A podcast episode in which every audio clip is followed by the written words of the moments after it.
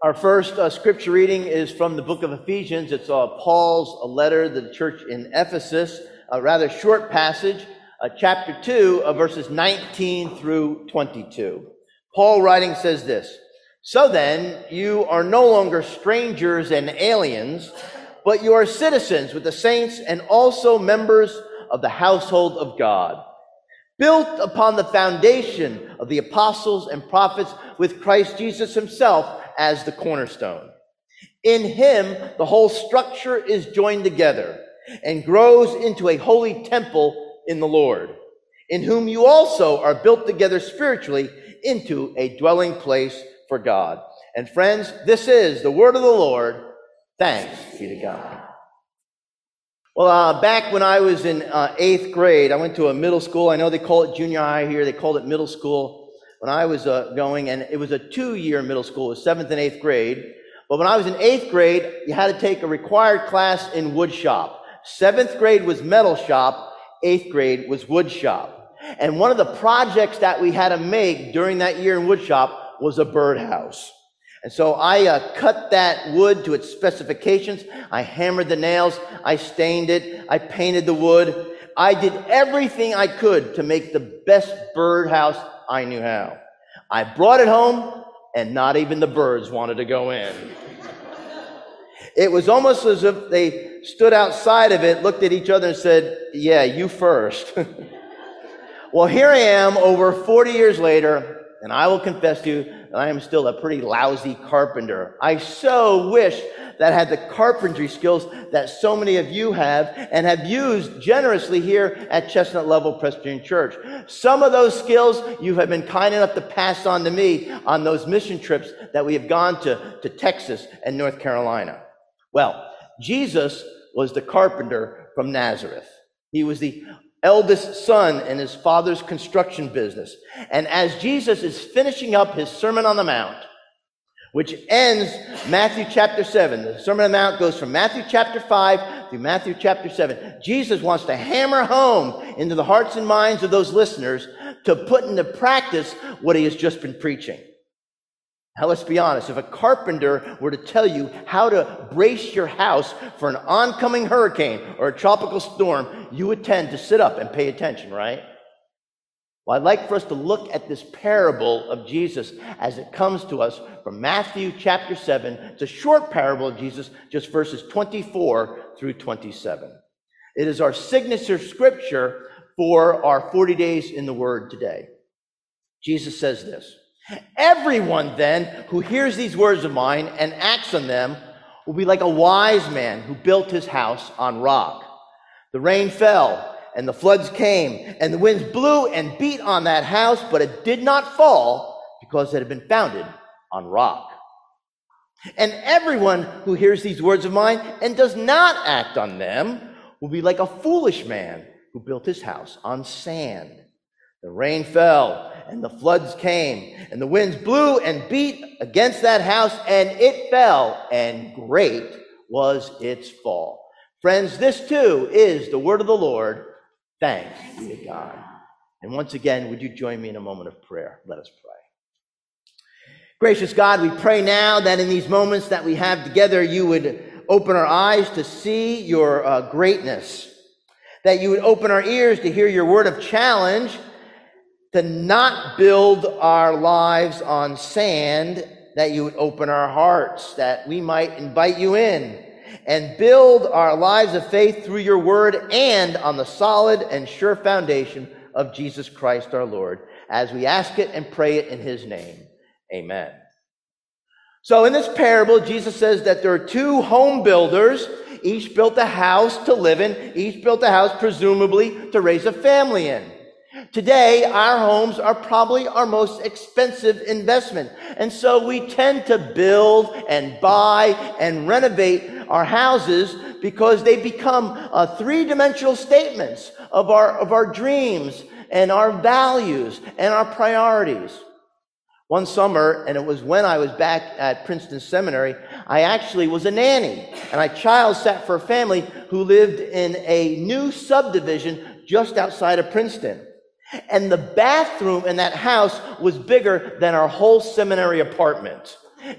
In fact, the shower stall was as big as our kitchen. Now, in today's homes, it's the private living areas that seem to get the lion's share of our attention and dollars. But back in the olden days, it was the public living areas, the living room, the dining room that seemed to be the most spacious.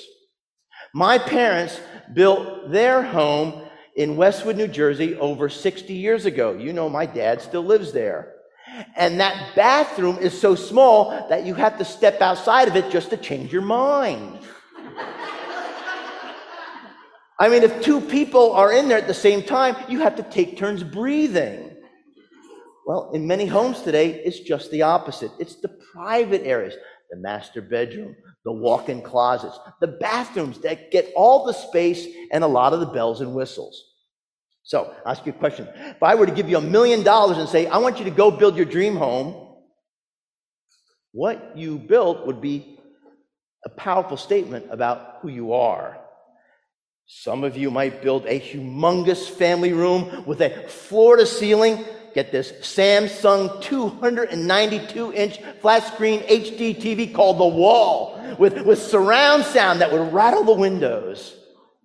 Or, yes, I got an amen, I think, on that, yeah. maybe, maybe you would build this uh, plush uh, uh, marble sunken tub with uh, specially designed jacuzzi jets to hit your back in all the right spots.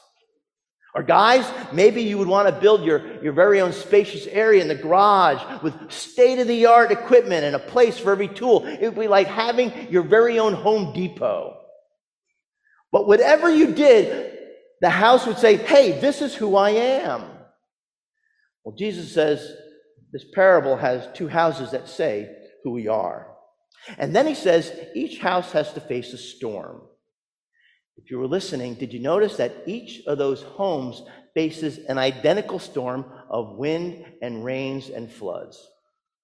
Contrary to those well meaning, obnoxious, happy Christians, Jesus did not say, Come follow me, and I will divert the storms of life around and away from your house.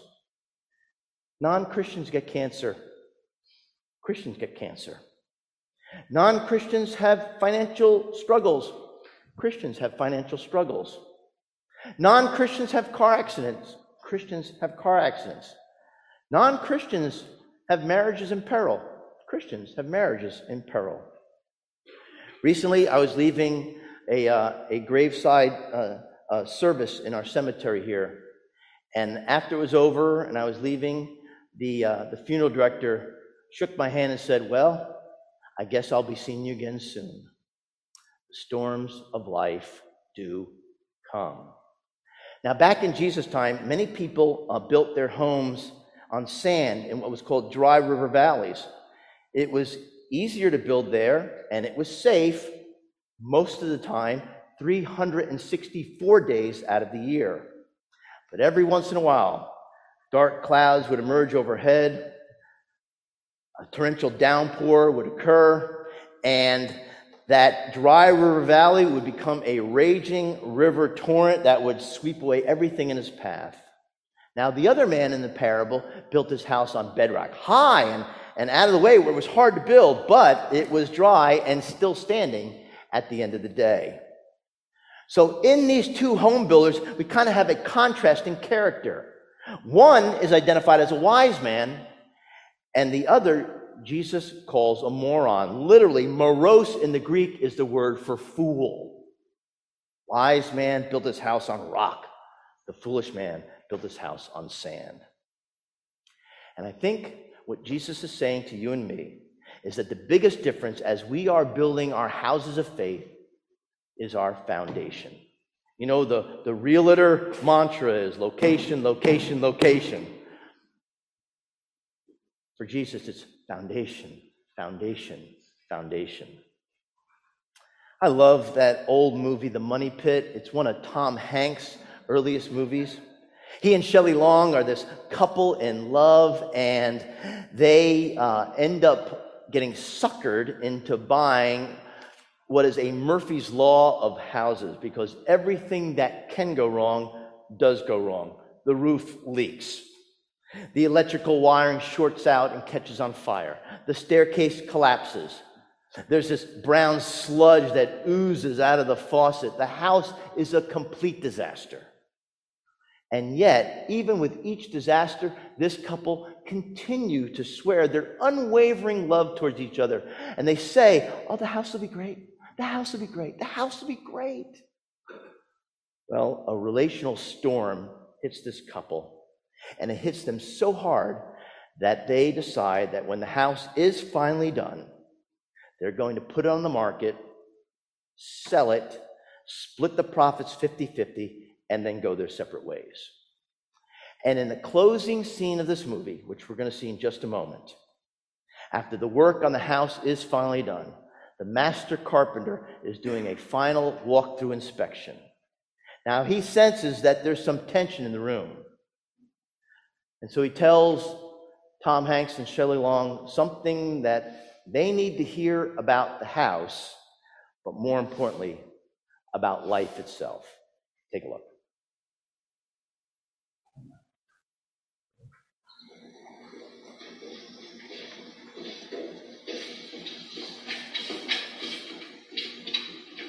Well, folks, I guess this is hasta so. You know, just between us, there were a couple of times when I didn't think we'd ever be able to put this baby back up. But it, uh, it turned out really. It is really much better than it is. Oh, thank you. Thank you. That's, that's very nice. Oh, one more job, though. Here's your key. Said I would have done it, present master.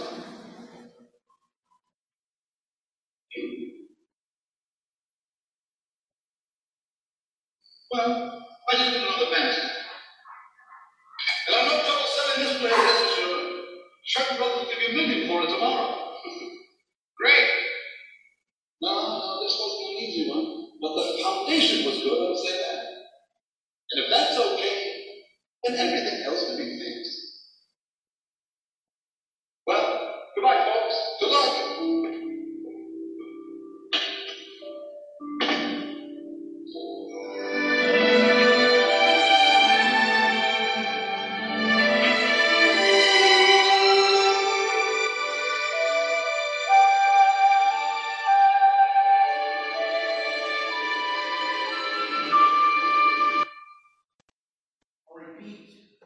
the um, that uh, master carpenter said. He said this was an easy one to fix, but the foundation was good.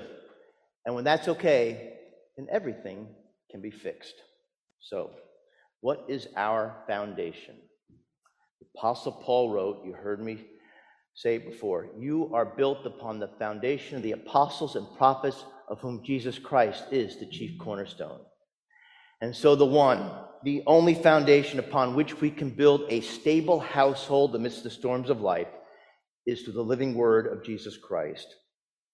We are uh, coming close to the end of our uh, 40 days in the Word, both here in worship and in our small groups.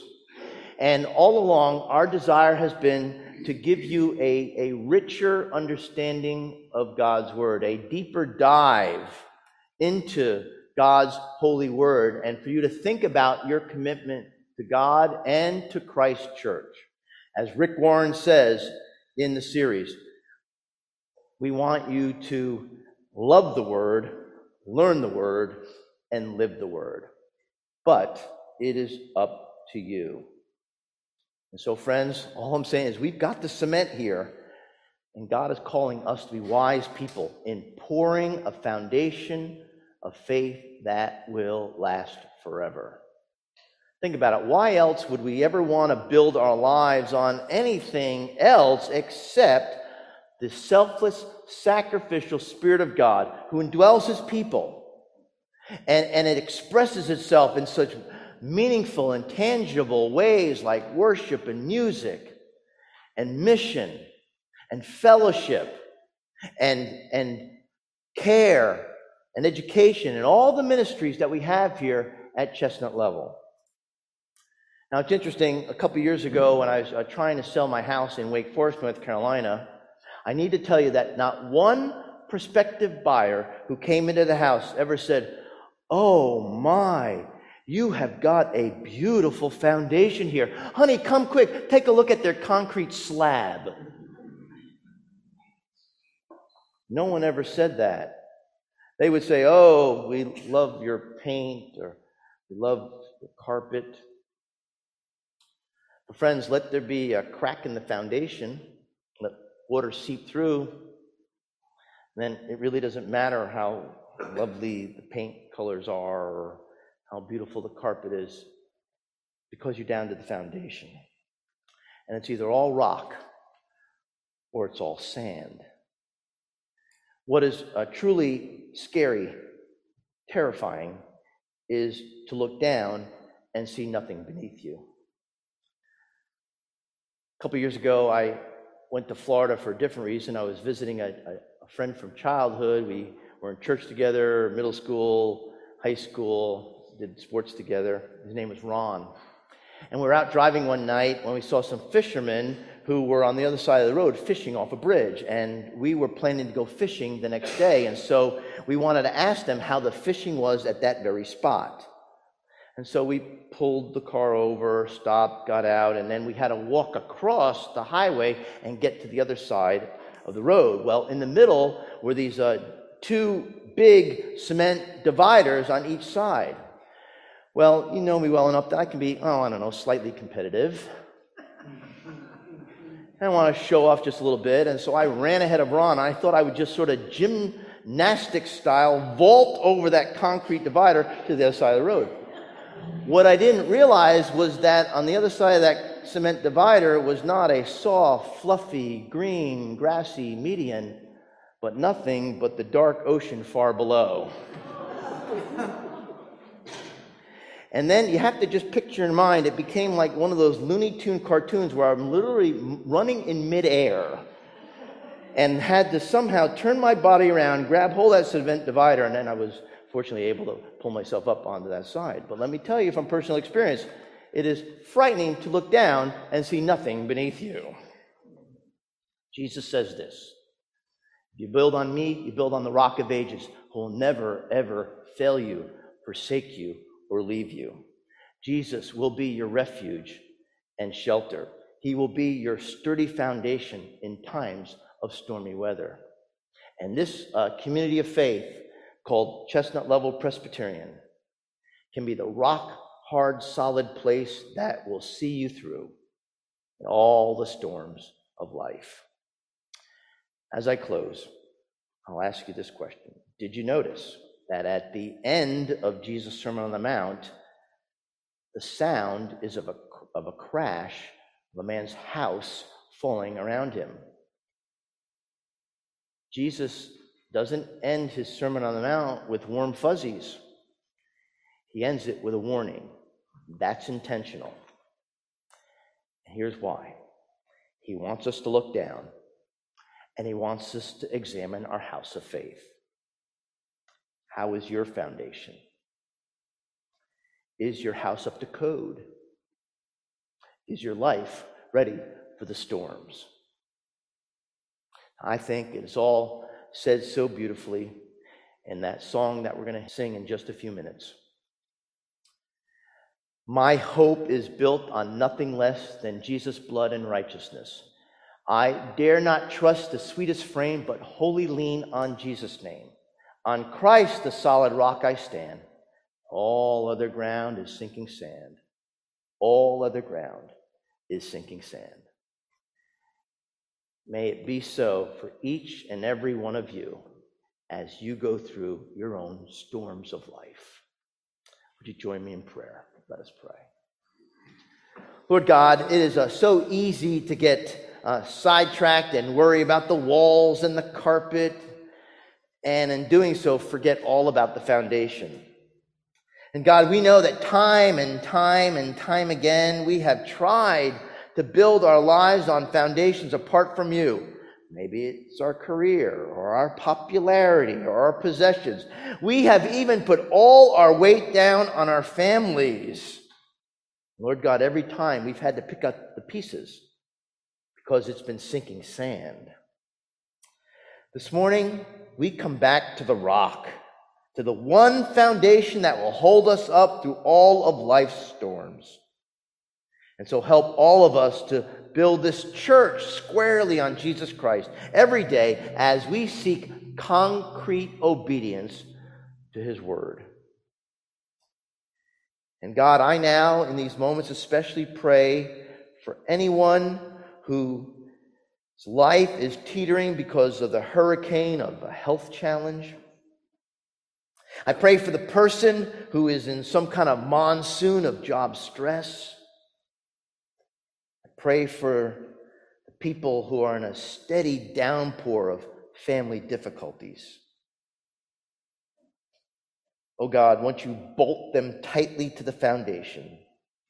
Won't you draw them close to you so that they may know that even though the winds blow, the rains come, and the floods rise, that their house will stand forever because of Jesus Christ. As we ask it, as we pray it now in his holy name. Amen.